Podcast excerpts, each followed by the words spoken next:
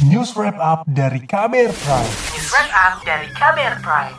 Saudara jumlah kasus aktif positif COVID-19 di Indonesia saat ini di angka 10.000 kasus. Meski begitu, tren penularan COVID-19 di Indonesia terus turun. Itu pula yang dijadikan indikator pemerintah untuk melonggarkan kebijakan protokol kesehatan. Tapi apakah Indonesia sudah layak masuk fase endemi? Berikut laporan khas KBR yang disusun jurnalis KBR Hoiru Nisa. Presiden Joko Widodo memutuskan Indonesia segera masuk ke masa endemi COVID-19. Jokowi mengatakan pengumuman resmi ihwal status endemi akan dilakukan dalam waktu dekat atau paling tidak bulan ini. Kita kemarin rapat dan sudah kita putuskan untuk masuk ke endemi, tetapi kapan diumumkan ini baru dimatangkan dalam seminggu dua minggu ini ada sejumlah indikator yang membuat pemerintah yakin untuk segera menurunkan status pandemi ke endemi COVID-19. Di antaranya, jumlah kasus aktif dan capaian vaksin. Jumlah kasus positif baru harian terus menurun hingga kurang dari 200 kasus per hari, dengan kasus aktif sekitar 10.000 kasus. Sedangkan capaian vaksin COVID-19 juga sudah di atas 452 juta dosis. Selama masa endemi, vaksin COVID-19 maupun biaya pengobatan dikabarkan tidak lagi ditanggung pemerintah. Vaksin akan berbayar dan pengobatan ditanggung BPJS Kesehatan.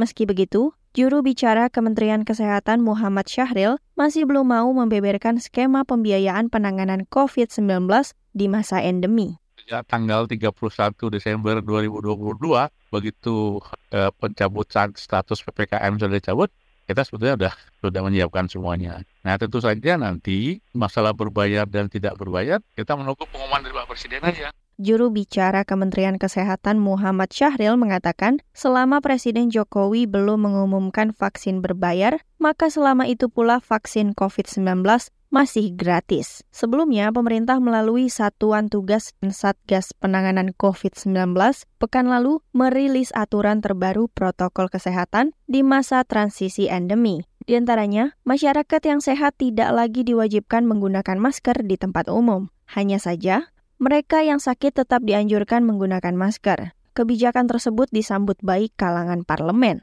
meski tetap mendorong peningkatan kesadaran masyarakat setelah pembebasan penggunaan masker. Anggota Komisi Bidang Kesehatan DPR RI Rahmat Handoyo mengatakan, pada situasi yang sudah dapat dikendalikan ini, pembebasan masker menjadi langkah yang baik. Namun, bukan berarti masyarakat dapat bebas dengan mengabaikan protokol kesehatan surat edaran ini membuktikan bahwa COVID masih ada.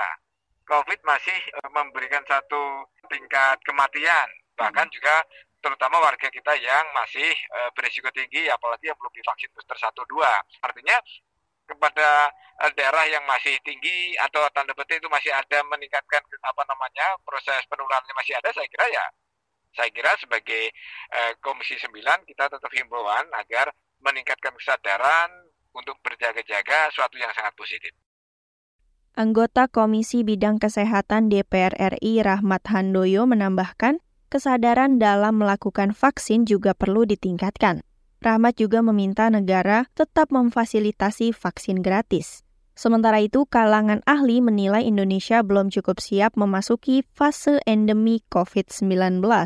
Epidemiolog dari Universitas Griffith Australia Diki Budiman mengatakan, Perubahan status dari pandemi ke endemi memerlukan waktu dan data dari berbagai indikator. Tidak cukup hanya dari tingkat kematian dan keparahan yang menurun. Jadi artinya kalau bicara itu kita belum belum siap kalau kita melakukan penguatan deteksi melakukan pon untuk mengurangi dampak dari kesakitan akibat COVID ini dalam bentuk misalnya deteksi long COVID dan lain kita belum belum memadai. Nah sekali lagi jangan terjebak dalam narasi politik ya e, karena menyatakan endemi itu nggak lazim menurut saya dalam konteks pemerintah lagi presiden atau misalnya bahkan WHO sendiri pun sampai saat ini saya tidak mendengar. Epidemiolog dari Universitas Griffith Australia, Diki Budiman juga menilai Indonesia belum menyiapkan penanganan dampak jangka panjang atas COVID-19. Diki mengingatkan endemi bukan berarti kemenangan melawan pandemi virus corona. Diki menyebut pemerintah harus tetap serius menguatkan kesehatan masyarakat karena Indonesia belum benar-benar aman dari COVID-19. Demikian laporan khas KBR, saya Hoirunisa. Kamu baru saja mendengarkan news wrap up dari KBR Prime. Dengarkan terus kbrprime.id, podcast for curious minds.